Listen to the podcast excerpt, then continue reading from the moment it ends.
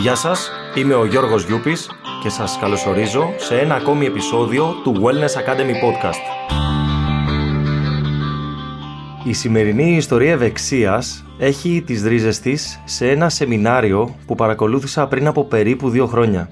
Η instructor του σεμιναρίου τότε και σημερινή μου καλεσμένη, εκτός όλων των άλλων εκπληκτικών εφοδίων που μοίρασε απλόχερα στο εν λόγω σεμινάριο, με βοήθησε να αντιληφθώ το πόσο σημαντική είναι η σωστή και πλήρης αναπνοή. Δεν χρειαζόμουν κάτι άλλο. Λίγο καιρό αργότερα προγραμμάτισα το χειρουργείο για τη διάνοιξη του ειρηνικού μου διαφράγματος, καθώς είχε τα θεματάκια του. Παράσημα από την πυγμαχική μου θητεία. Έκτοτε, η ζωή μου έχει αλλάξει επίπεδο, καθώς αναπνέοντας καλύτερα, έχει βελτιωθεί εκπληκτικά η σωματική και ψυχική μου υγεία. Ο άνθρωπος λοιπόν αυτός που με βοήθησε να αλλάξω τη ζωή μου προς το βέλτιστο είναι η ειδικός φωνής και δημόσιας ομιλίας, κορυφαία στον τομέα της, Νίνα Καλούτσα. Νίνα μου, καλησπέρα. Γεια σου Γιώργο, ευχαριστώ για τα ωραία λόγια. Παρακαλώ. Συνηθίζω να καλωσορίζω τους καλεσμένους μου δίνοντάς τους το λόγο προκειμένου να μας μιλήσουν λίγο για τον εαυτό τους και να μας πούν στοιχεία για το βιογραφικό τους. Το οποίο βιογραφικό σου να πω Νίνα μου ότι όταν ξεκίνησα να το διαβάζω πραγματικά εντυπωσιάστηκα και δεν ήθελα να πω περισσότερα πράγματα γι' αυτό από το φόβο μήπως κάνω κάποιο λάθος. Οπότε ο λόγος της ένα να μας πεις. Λοιπόν, είμαι παιδί της επαρχίας, γεννήθηκα και μεγάλωσα στην Καρδίτσα και 18 χρονών είχα τη χαρά έτσι, και μια μοναδική ευκαιρία μου παρουσιάστηκε να φύγω για τη Σοβιετική Ένωση, για τη Μόσχα, για να σπουδάσω όπερα, αυτό που λάτρευα, να ασχοληθώ με τη φωνή επαγγελματικά. Όλη μου τη ζωή έπαιζα πιάνο από 4 χρονών και στην Καρδίτσα και στην Αθήνα μετά που ήρθα για λίγο. Και το όνειρό μου ήταν να γίνω τραγουδίστρια της όπερας. Ήθελα να τραγουδάω και από κάτω να είναι ο κόσμος και να με ακούει. Αυτό ήθελα. Πήγα στη Μόσχα, έζησα εκεί 11 χρόνια, τελείωσα το κρατικό Δίο Τσαϊκόφσκι, πήρα μάστερ, Πήγα ένα χρόνο στο Ζάλτσμπουργκ, στο Μοτσαρτέο, μου έκανα πάρα πολλά πράγματα, τραγούδισα σε πάρα πολύ και μετά επέστρεψα στην Ελλάδα και πέρα από το ότι τραγουδούσα, ξεκίνησα να διδάσκω. Έτσι, αυτό συμβαίνει με όλους όσους επιστρέφουν, όσους ασχολούνται είτε με τον αθλητισμό, είτε με τον παλέτο, είτε με τη μουσική, ξεκινούν και να διδάσκουν. Μέσα στην πορεία των ετών, είχα τραγουδιστές της όπερας και του ελαφρού τραγουδιού. Μέσα στην πορεία των ετών άρχισαν να έρχονται σε μένα άνθρωποι οι οποίοι ήθελαν να μιλούν καλύτερα. Είχαν κάποια ζητήματα, άλλος μιλούσε μονότονα, άλλος χωρίς καλή άρθρωση, άλλος δεν είχε ενέργεια, ε, άλλος δεν καταλαβαίνανε τι λέει. Και για μένα αυτά ήταν πάρα πολύ εύκολα να ασχοληθώ. Δηλαδή τους έδειχνα τις αναπνοές, έκανα, ούτε το υπολόγιζα ότι κάνω κάτι. Εδώ έφτιαχνα τραγουδιστές της όπερας. Τα πάντα είναι μετρημένα. Πού θα αναπνεύσεις, πόση ώρα θα κρατήσεις, τι. Με τα χρόνια όμως και ο ένας με τον άλλο άρχισαν να έρχονται όλο και περισσότεροι για να μιλούν καλύτερα. Και αυτή τη στιγμή κάνω μόνο αυτό. Έτσι. Δεν σταμάτησα να, να διδάσκω τραγούδι. Διδάσκω μόνο πώς να μιλάει κάποιος καλύτερα και αυτό με ό,τι πτυχή μπορείς να φανταστείς όποια παράμετρος είναι μέσα στο μιλάει κάποιος καλύτερα, τη διδάσκω. Φυσικά είναι η φωνή, είναι πλέον το λεξιλόγιο που το διδάσκω 12 χρόνια, το έχω φέρει στην Ελλάδα, το έχω συγκεντρώσει όλα τα στοιχεία. Τώρα είναι πολύ της μόδας και το διδάσκουν πάρα πολύ. Όταν το είχα φέρει, ήταν κάτι πρωτόγνωρο και εντυπωσίαζε. Και τώρα εντυπωσιάζει, αλλά πλέον τώρα το έχουν πάρει και το διδάσκει πολλοί κόσμος. Πριν πόσα περίπου χρόνια τοποθετείς αυτό το κομμάτι που έφερες στο λεξιλόγιο στην Ελλάδα; Περίπου πριν 12 χρόνια. 12 χρόνια. Ναι, ναι, μπορεί να είναι 11. Δηλαδή ξεκίνησα να κάνω τα ομαδικά μαθήματα για να μιλάει κάποιος καλύτερα. Είδα ότι πέρα από τη φωνή, πέρα από τη γλώσσα σώματος, το λεξιλόγιο είναι μια σπουδαία πτυχή την ανέπτυξα, έψαξα και συνεχίζω και βρίσκω και άλλες έρευνες. Βασίζω στο τι λέει το Harvard, τι λένε οι νευροεπιστήμονες, τι λένε διάφορα πειράματα που έγιναν για αυτό το θέμα. Πώς επιδρά στα γονίδια ο τρόπος που μιλάμε, οι λέξεις που επιλέγουμε. Υπάρχει τόσο, σε τόσο βάθος έχει μελετηθεί πλέον. Και αυτό το κάνω και σε εταιρείες, το διδάσκω πολύ. Πλέον ξαναλέω, το έχουν παρακολουθήσει από μένα όλοι οι coach, γιατί είναι χιλιάδες οι μαθητές που έχουν περάσει και οι άνθρωποι που έχουν εκπαιδευτεί και το διδάσκουν και οι ίδιοι. Είναι πάρα πολύ ωραίο γιατί έχει διαχυθεί στην ελληνική κοινωνία η αξία του καλού λεξιλογίου όπως και η σημασία της φωνής. Οπότε είναι η φωνή, κάνω συμβουλευτική σε ομιλητές, δηλαδή μου φέρουν την ομιλία τους κατά 50-60% και τους βοηθώ να βάλουν μέσα διάφορα στοιχεία που θα την απογειώσουν την ομιλία. Θα είναι εμπνευστική, θα έχει ωραία ιδιαίτερη οπτική. Αυτό το κάνω πάρα πολύ και με εταιρείες και με επικεφαλής εταιριών. Τι άλλο κάνω; Πρώτη εντύπωση, στοιχεία του presence. Το presence είναι κάτι που με ενδιαφέρει πολύ και βοηθώ τους ανθρώπους να έχουν καλή πρώτη παρουσία αξιοσημείωτη, ακόμη και από πριν αρχίσουν να μιλούν.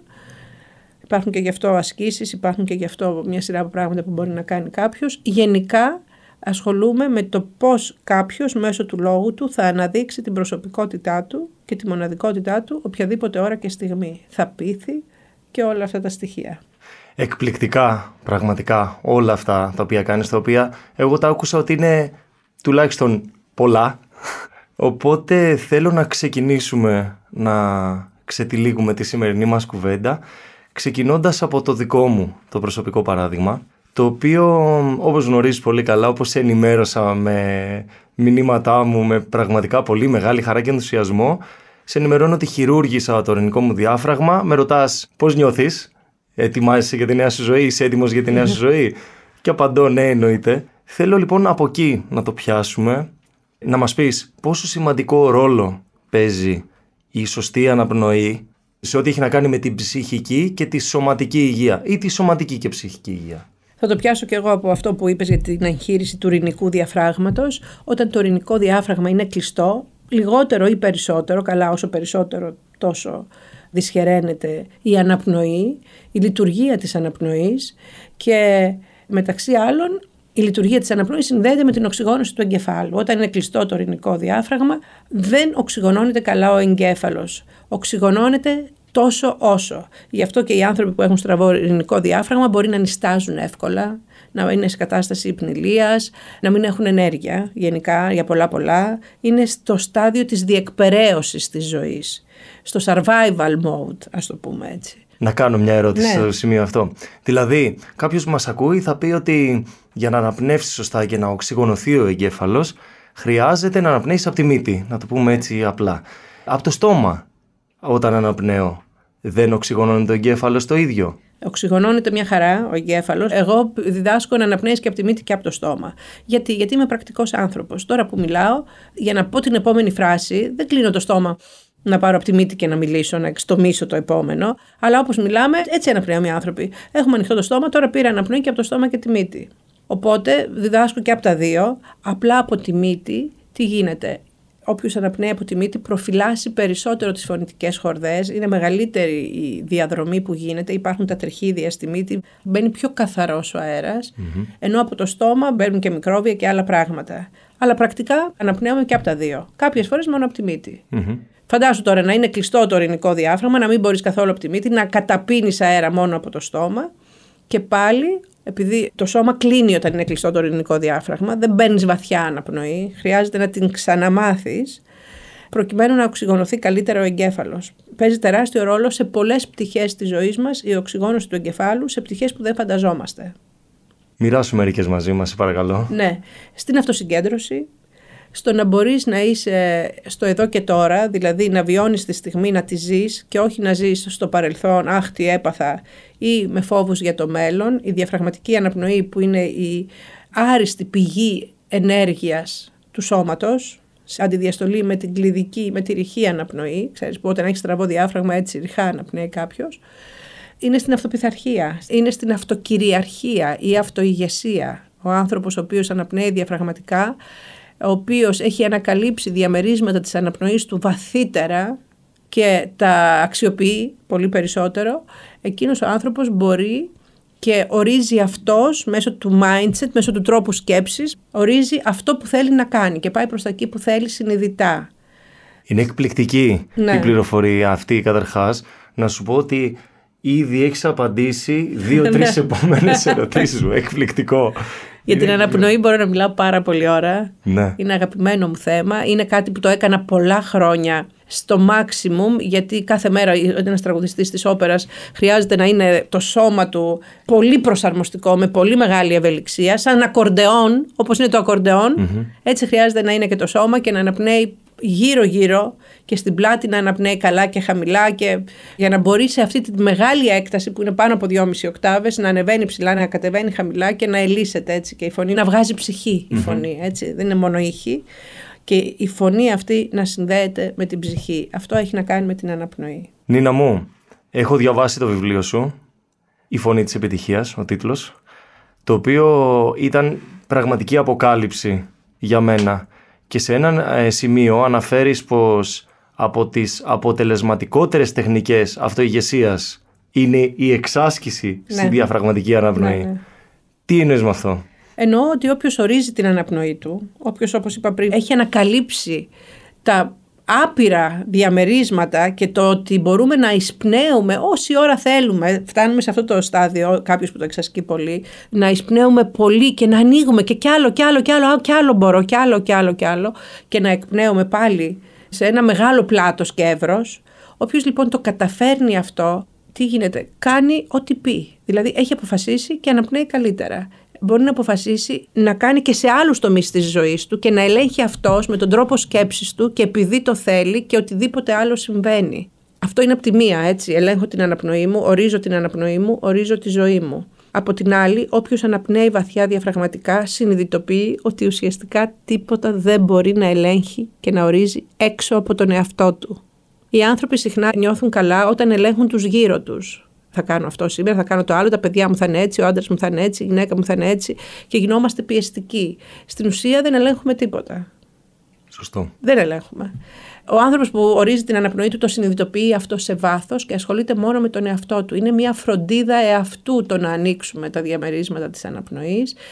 Και όσο περισσότερο φροντίζουμε τους εαυτούς μας, δεν χρειάζεται να ελέγξουμε τίποτα προς τα έξω. Γιατί, Γιατί ό,τι και να συμβεί, έχω αναπτύξει τέτοια προσαρμοστικότητα που μπορώ να το αντιμετωπίσω. Πραγματικά εκπληκτικό, εκπληκτική αυτή η πληροφορία. Έμεινα όμως στο εύρος της αναπνοής που ανέφερες, το οποίο εγώ επειδή είμαι και αρκετά τεχνοκράτης, θα ήθελα να μου μιλήσεις με αριθμούς και να προκαλέσουμε και τον κόσμο που μας ακούει πόσα δευτερόλεπτα θα μπορούσε να διαρκέσει μια μεγάλη αναπνοή δική σου.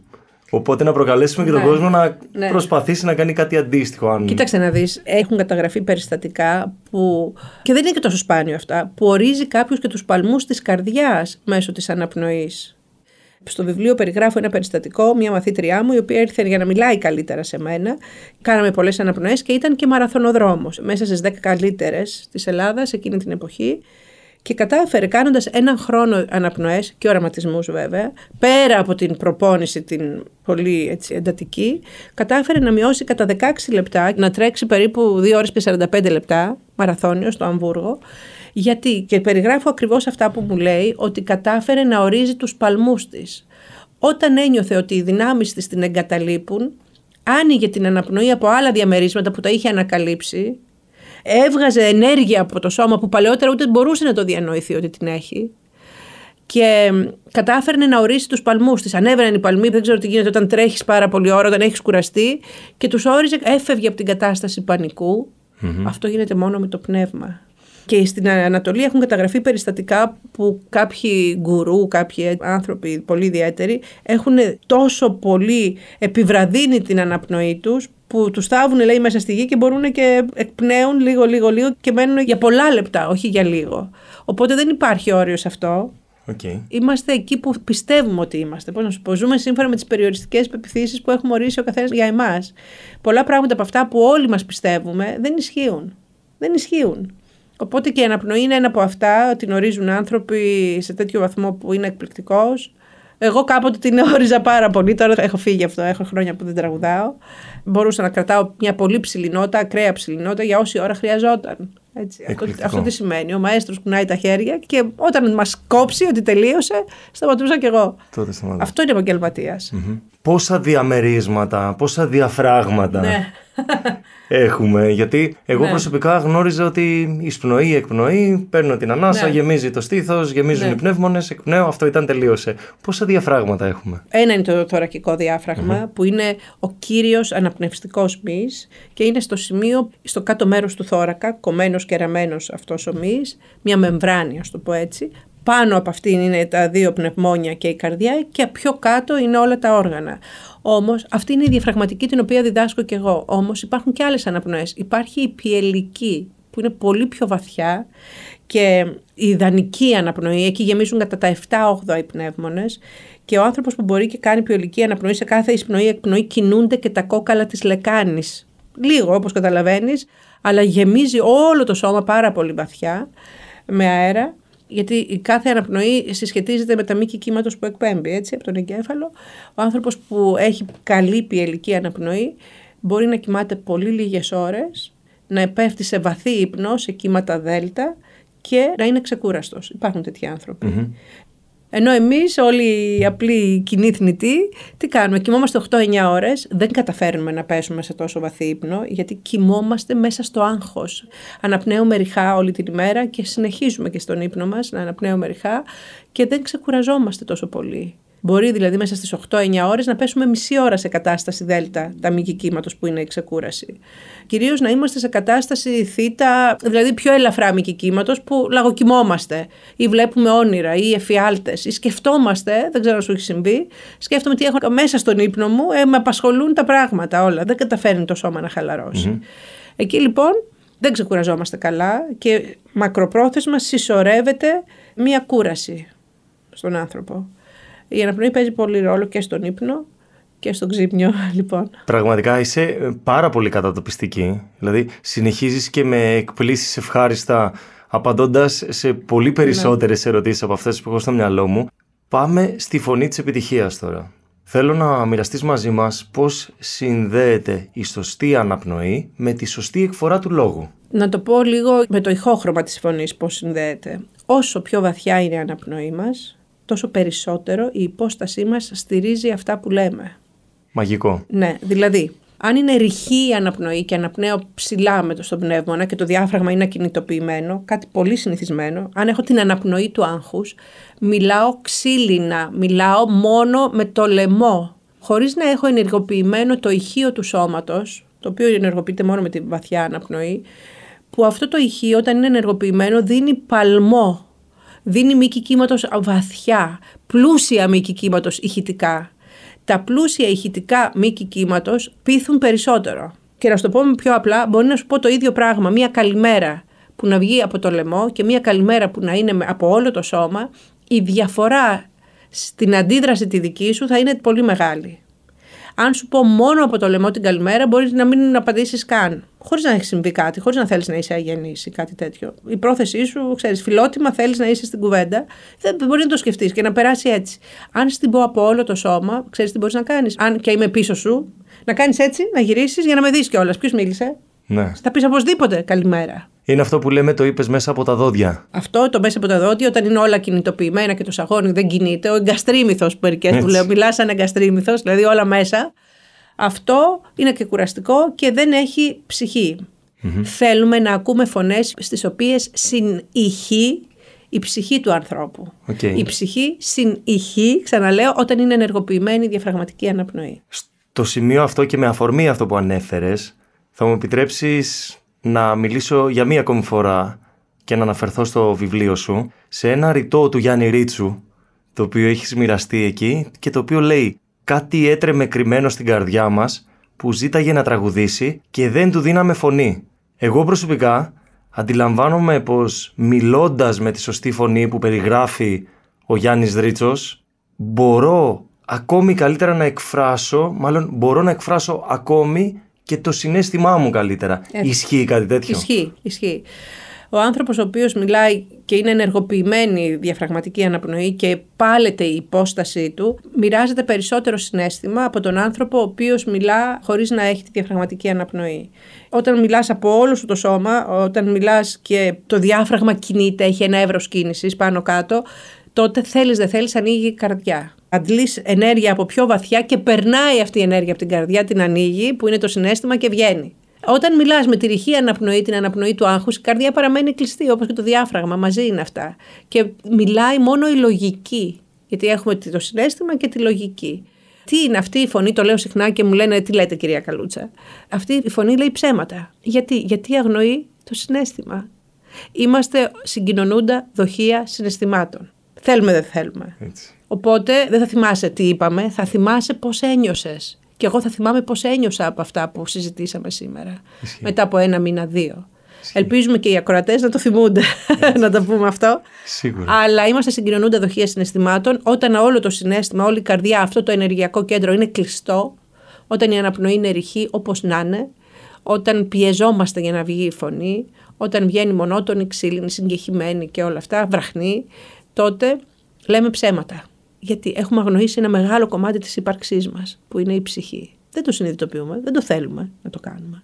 Μου έρχεται τώρα μία σκέψη. Μου έρχονται γενικότερα πολλές ερωτήσεις, όπως είπα, λόγω του ότι είσαι πραγματικά πολύ αναλυτική και πολύ αποκαλυπτική. Κάποιος καπνιστής τώρα, γιατί είπες για τη βαριά βραχνή φωνή. Ναι. Κάποιος καπνιστής που καπνίζει ένα σοβαρό αριθμό τσιγάρων τη μέρα. Πόσο κακό κάνει στην Πολύ. εκφορά του λόγου του, στην αναπνοή του, στο τελικό Ναι. αποτέλεσμα, στην έκφραση του συναισθήματος. Λοιπόν, ωραία ερώτηση.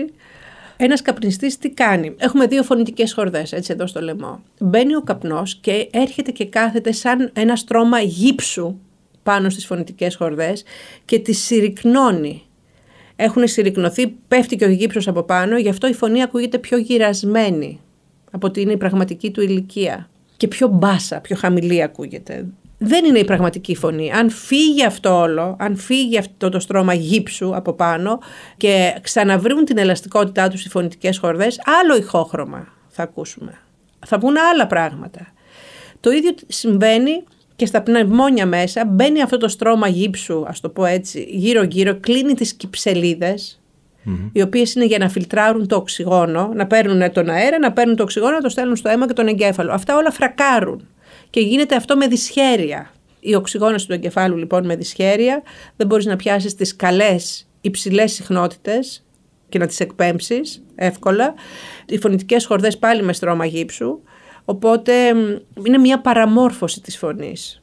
Όταν λοιπόν και οι πνεύμονες δεν λειτουργούν καλά, κλείνει πάλι το κέντρο, το ενεργειακό κέντρο του συναισθήματος. Έχω κι άλλη ερώτηση. Μου γεννιούνται στο Ναι, είπα ναι, μία-μία ναι. συνεχόμενα.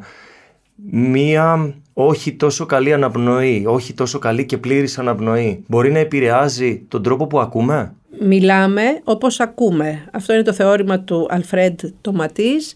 Έχει αποδειχθεί περίτρανα από πολλές πτυχές πλέον. Δηλαδή, εάν εγώ χάνω κάποιες ηχητικές συχνότητες, δεν ακούω πολύ καλά και για ψυχολογικούς λόγους μπορεί να συμβεί αυτό. Έτσι. Όχι ότι είμαι κουφή και δεν ακούω. Και για ψυχολογικούς λόγους στην πορεία της ζωής μας χάνουμε κάποιες συχνότητες και πάβουμε να τις ακούμε για να σωθούμε. Για κάποιους λόγους συμβαίνουν αυτά. Είναι μια άμυνα και καλά κάνει και έρχεται αυτή η άμυνα τη στιγμή που συμβαίνει κάτι. Κλείνει το αυτή και μπορούμε και επιβιώνουμε από κάποιες καταστάσεις. Άμα κλείσει όμως συνεχίζει ενώ πέρασαν οι καταστάσεις να είναι κλειστό. Έτσι. Δεν ανοίγει μετά Α, δεν αυτόματα. επανέρχεται μόνο του. Όχι, δεν έχει αυτή την ελαστικότητα. Οπότε επειδή ακούμε λίγο χειρότερα, ας το πω έτσι, μιλάμε και το ηχόχρωμα της φωνής μας είναι διαφορετικό. Γιατί μιλάμε και τραγουδάμε όπως ακούμε. Και να σου το πω και αλλιώς, επειδή έχουν πέσει κάποιες συχνότητες και δεν ακούω καλά, δεν έχω καλή ενεργητική ακρόαση. Μμμ. Οπότε συζητάω μαζί σου, μου λες πολύ ενδιαφέροντα πράγματα, εγώ δεν μπορώ να τα πιάσω, να τα ακούσω και να τα αναλύσω. Δεν ακροώμαι καλά. Άλλο ακούω, άλλο ακροώμαι. Σωστά. Δεν ακροώμαι καλά. Δεν πιάνω όλα όσα μου λες. Έχω επιλεκτική ακοή. Οπότε δεν έχω και καλή κριτική σκέψη και καλή έκφραση και καλή συζήτηση μαζί σου, γιατί δεν τα ακούω καλά, οπότε δεν μπορώ να σου απαντήσω σε όλο το εύρος των πραγμάτων που μου είπες. Είναι Οκ. τόσο αλληλένδετα όλα με το αυτή και τη φωνή φυσικά. Εξαιρετικό. Κάναμε και αυτή τη σύνδεση, ναι. Παρακολουθούσα κάποιες από τις ε, δραστηριότητες σου στο ίντερνετ, σε παρακολουθούσα στα social, σε κατασκόπευα και μ, κάπου εκεί έπεσε ένα podcast από τα τελευταία που έχεις κάνει στα χέρια μου, το άκουσα και ανέφερες λοιπόν χαρακτηριστικά ότι δεν μπορεί να παίξει κάποιος πιάνο με τα χέρια, χρειάζεται να παίξει με το σώμα, με Ναι. την ψυχή. Ναι. Και αμέσως μετά, πριν προλάβω να πάρω αναπνοή, έκανες και την αναγωγή στα μαχητικά αθλήματα. Μίλησε συγκεκριμένα για μπουνιές. Ναι. Και λες, δεν μπορεί ο άλλος να χτυπήσει με το χέρι, χρειάζεται να χτυπήσει με την αναπνοή, Ναι. με όλο το σώμα. Και αμέσως σκέφτομαι εκείνη τη στιγμή και συνειδητοποιώ ότι όντως αυτό το διδάσκω κι εγώ, αλλά δεν το είχα σκεφτεί ποτέ να κάνω άμεσα Ναι. το συσχετισμό. Μίλησέ μας λιγάκι αυτό, σε παρακαλώ. Λοιπόν, κάθε μυς του σώματος έχει ένα συγκεκριμένες δυνατότητες. Σωματικά έτσι, να φτάσεις σε κάτι. Δηλαδή, παίζεις πιάνο, είναι εύκολα τα κομματάκια. Ξεκινάνε τα παιδάκια εδώ στην Ελλάδα να μαθαίνουν πιάνο. Πάρα πολλά ξεκινούν. Πολύ λίγα συνεχίζουν, ξέρεις, στην πορεία. Δεν είναι ότι δεν έχουν ταλέντο τα παιδιά. Ότι είμαστε ατάλλαντοι ως χώρα και σταματάνε όλοι. Μια χαρά ταλέντο έχουν. Χρειάζεται ο δάσκαλος με πολύ προσοχή και αγάπη να εξηγήσει ότι δεν παίζουμε με τα χέρια να δείξει τη βαθιά αναπνοή, την οποία δεν την ξέρουν οι περισσότεροι, γιατί όσο δυσκολεύει το ρεπερτόριο, πιο δύσκολα κομμάτια, πιο μεγάλα, πιο δύσκολες κινήσεις, έχει τις οκτάβες που χρειάζεται να είναι ανοιχτά τα χέρια.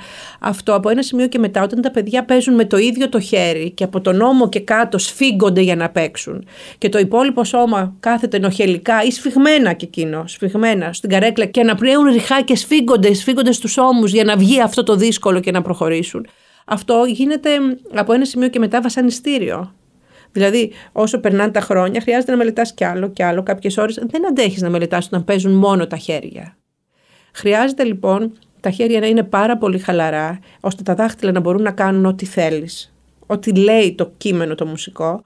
Και μέσα από την αναπνοή να έρχεται η ορμή, η οποία απελευθερώνει και το συνέστημα, η βαθιά αναπνοή, όπως είπα πριν, και το συνέστημα αυτό να εκφραστεί με τα ακροδάχτυλα όπως λέω, να φτάσει η ψυχή να βγαίνει μέσα από τα δάχτυλα του ανθρώπου και να ακούμε εμείς οι ακροατές και να λέμε πω, πω τι προσωπικότητα έχει αυτός ο πιανίστας, πω, πω τι σπουδαία ερμηνεία διαφορετική από τους άλλους.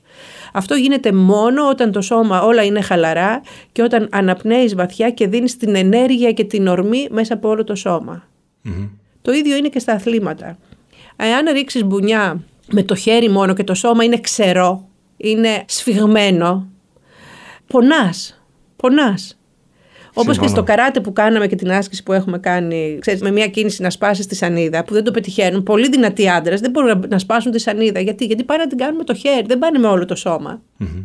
Χρειάζεται να πάρεις τη βαθιά αναπνοή, να κάνεις σωστά την τεχνική βέβαια. Παίζει πολύ ρόλο, σωστά τις κινήσεις αλλά η ορμή να έρθει από όλο το σώμα. Αυτό είναι το μεγάλο μυστικό. Και εκεί μπορείς να δίνεις όσες μπουνιές θέλεις, να σηκώνεις τα βάρη όσο θέλεις, αλλά όλο το σώμα οξυγονώνεται εκείνη τη στιγμή, απλώνεται ο αέρας σε όλο το σώμα.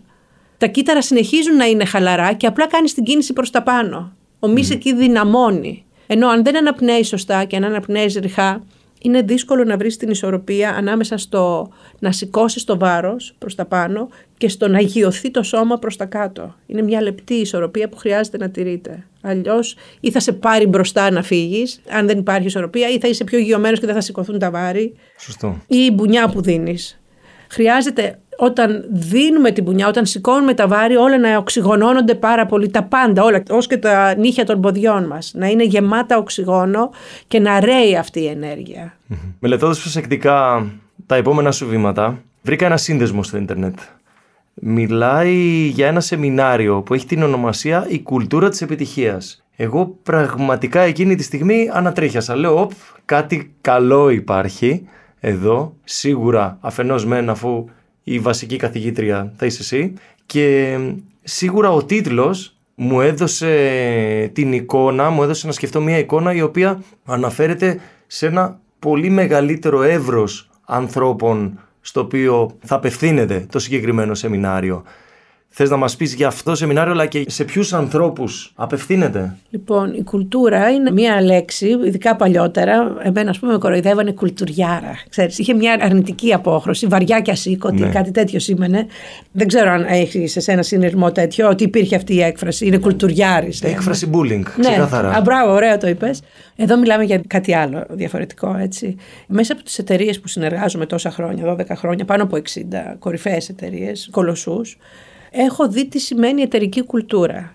Και ο στόχος μου είναι να το μεταφέρουμε αυτό όλο, αυτή την έννοια, στην απλή επιχείρηση, στον απλό Έλληνα που είναι μόνος του στο κατάστημά του ή που είναι μόνος του στην τέχνη του ή που ε, έχει ένα-δύο εργαζόμενους, μπορεί να έχει και 5 και 10 και 20, αλλά να ξεκινήσουμε από τη βάση της ελληνικής κοινωνίας και να μιλήσουμε για πράγματα τα οποία δεν τα έχει αναρωτηθεί κάποιος και δεν έχει αναρωτηθεί ότι αυτά συνδέονται με την κερδοφορία του.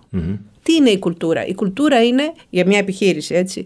Πώς γίνονται τα πράγματα εδώ. Είναι οι άτυποι κανόνες σύμφωνα με τους οποίους λειτουργεί και αυτοί έχουν βγει με τη διέστηση ενστικτοδός από τους πολλούς Έλληνες.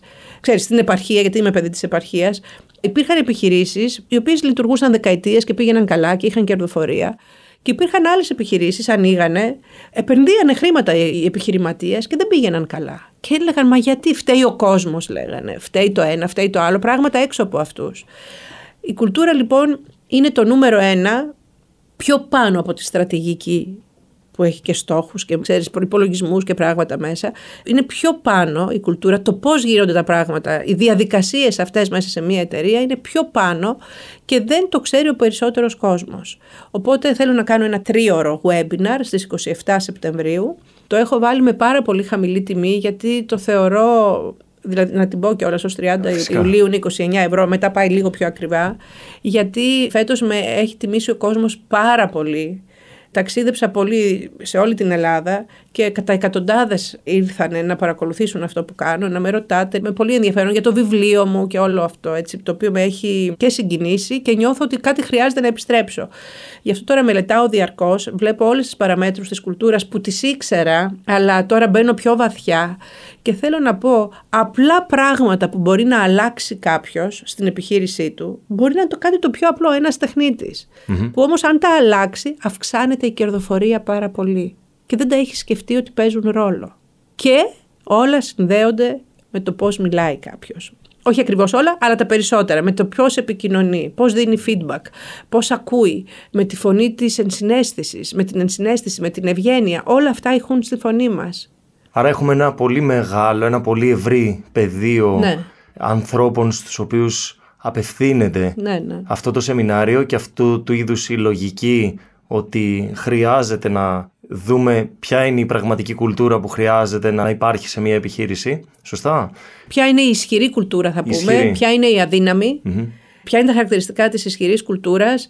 Θα δώσω πάρα πολλά παραδείγματα και από γυμναστήρια συγκεντρώνω τώρα και από κομμωτήρια και από τεχνίτες τι μπορούν να κάνουν που δεν το έχουν σκεφτεί πραγματικά. Ξαναλέω, είναι πράγματα τα οποία δεν θέλουν χρήμα για να γίνουν.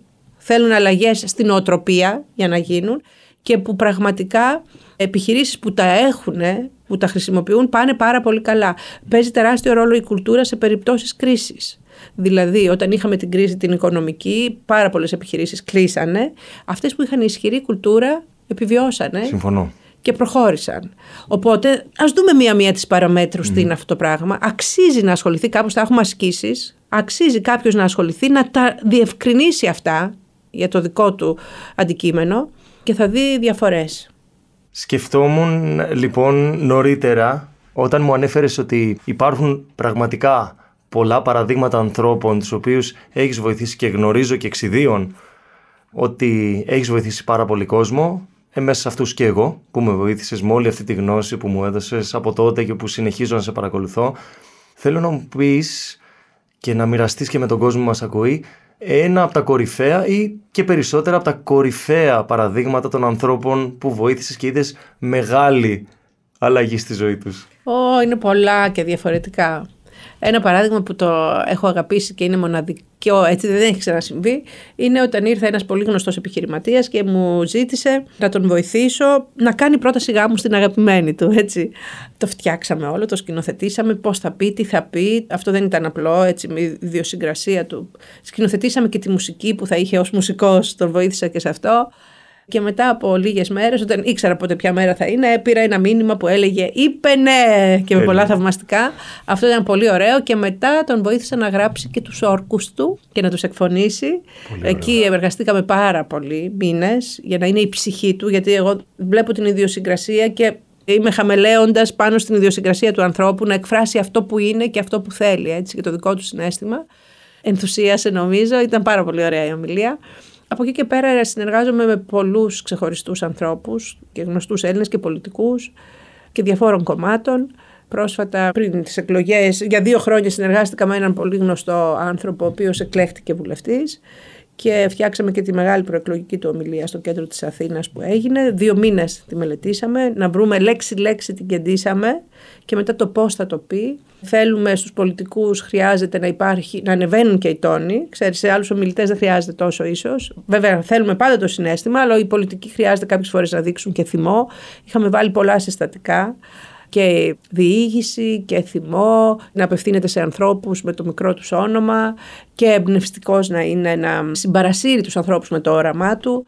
Είχε πολύ θετικά σχόλια. Είμαι περήφανη για αυτή τη συνεργασία, γιατί αυτός ο άνθρωπος έκανε πραγματικά μέσα σε δύο χρόνια. Όχι, δεν μελέτησε μόνο μαζί μου, είχε φτιάξει ένα επιτελείο ανθρώπων. Έκανε ένα άλμα και τελικά επιβραβεύτηκε έτσι με την ψήφο των ανθρώπων και τώρα που τον παρακολουθώ έχει γίνει εξαιρετικός ομιλητής.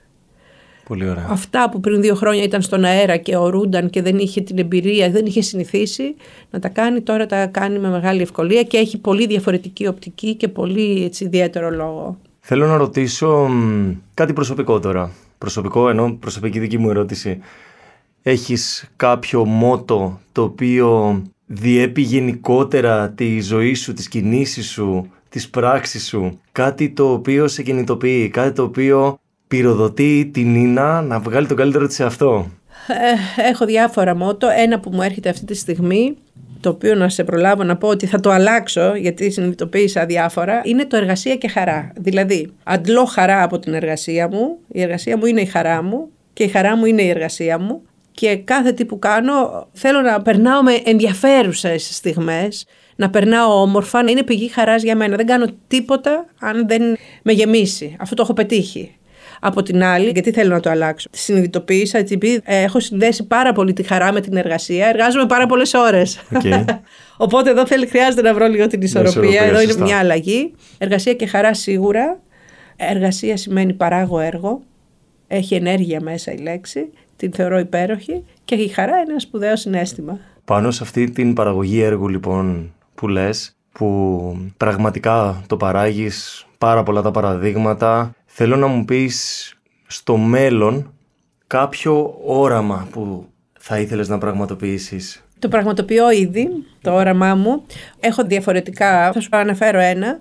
Είναι να αγγίξω όσο περισσότερους Έλληνες μπορώ και να συμβάλλω ώστε να βελτιωθεί η εθνική κουλτούρα μας σε θέματα επικοινωνίας, στο πώς μιλάμε μεταξύ μας. Έχουμε πολλά περιθώρια βελτίωσης και θέλω να αφήσω εκεί τη σφραγίδα μου, γι' αυτό κάνω και αυτό το webinar.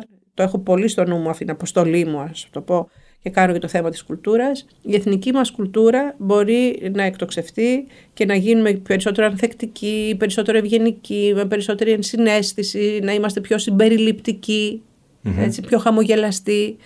Αυτό είναι ένα από τα οράματά μου και είμαι στο δρόμο. Συνεχώς ό,τι κάνω, η πρόθεσή μου, το ευθυγραμμίζω με αυτή την πρόθεση. Σίγουρα. Αλλιώς δεν το κάνω. Σίγουρα και το νιώθουμε κιόλας. Το αντιλαμβανόμαστε όλοι όσοι βρισκόμαστε κοντά σου και υπό τις οδηγίες και την καθοδήγησή σου. Νίνα μου, πλησιάζοντας πάντοτε προς το τέλος των επεισοδίων, συνηθίζω να ρωτάω τον καλεσμένο μου ή την καλεσμένη μου αν ενδιαφέρεται να μάθει για τη φιλοσοφία που βρίσκεται πίσω από αυτή την εκπομπή. Ποιο είναι το όραμα λοιπόν το δικό μας πίσω από αυτό το podcast; Φυσικά και θέλω να μάθω. Λέμε λοιπόν πως το όραμά μας είναι μετά από κάθε επεισόδιο, μετά από κάθε εκπομπή, μετά από κάθε συζήτηση έστω ένας άνθρωπος εκεί έξω από αυτούς που θα μας ακούσουν να κάνει το extra mile, να κάνει το βήμα παραπάνω για αυτόν, για τον ίδιο, για την οικογένειά του, για όλη την κοινωνία. Και νομίζω πως με όλα αυτά τα χρήσιμα, όχι είμαι σίγουρος, πως με όλα αυτά τα χρήσιμα που πραγματικά έμεινα έκπληκτος πάρα πολλές φορές σήμερα, μιλώντας μαζί σου, θα έχουμε πετύχει με αυτό το επεισόδιο να βοηθήσουμε πραγματικά πάρα πολύ κόσμο και είμαι εξαιρετικά χαρούμενος και ευγνώμων που ήσουν εδώ σήμερα μαζί μου. Να πω ότι είναι εξαιρετική η πρόθεσή σου, αλλά θα έκανα μια μικρή αλλαγή στον τρόπο που την εξέφρασες.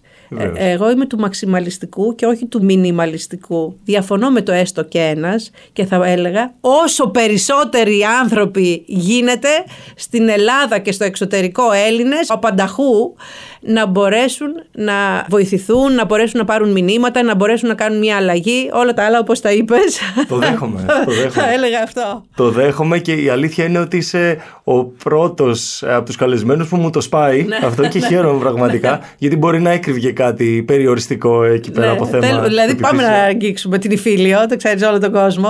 Μαζί σου. θα το αλλάξω λοιπόν. Δεσμεύομαι ότι θα το ξαναδώ, θα το ξαναεξετάσω. Και πραγματικά ήταν μεγάλη μου τιμή και χαρά που ήσουν ε, εδώ σήμερα μαζί μου. Σε εύχομαι πραγματικά ό,τι καλύτερο για τη συνέχεια σε όλα αυτά τα πολλά και όμορφα που ετοιμάζεις. Σε ευχαριστώ πολύ και εγώ να σου πω ότι χαίρομαι πολύ που συμπορευόμαστε έτσι σε αυτόν τον ωραίο δρόμο και σου εύχομαι καλές επιτυχίες και στο podcast και σε ό,τι άλλο κάνεις. Ευχαριστώ πολύ. Αν και εσείς απολαύσατε το επεισόδιο αυτό, αφήστε μας μια κριτική και βοηθήστε μας με την ανατροφοδότησή σας. Σας ευχαριστούμε πολύ. Να είστε καλά.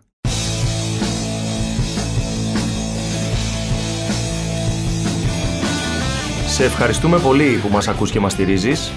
Μπορείς να μας βρεις στα social media πληκτρολογώντας Wellness Academy Podcast όπως επίσης και στις πλατφόρμες Spotify, Apple και Google Podcasts.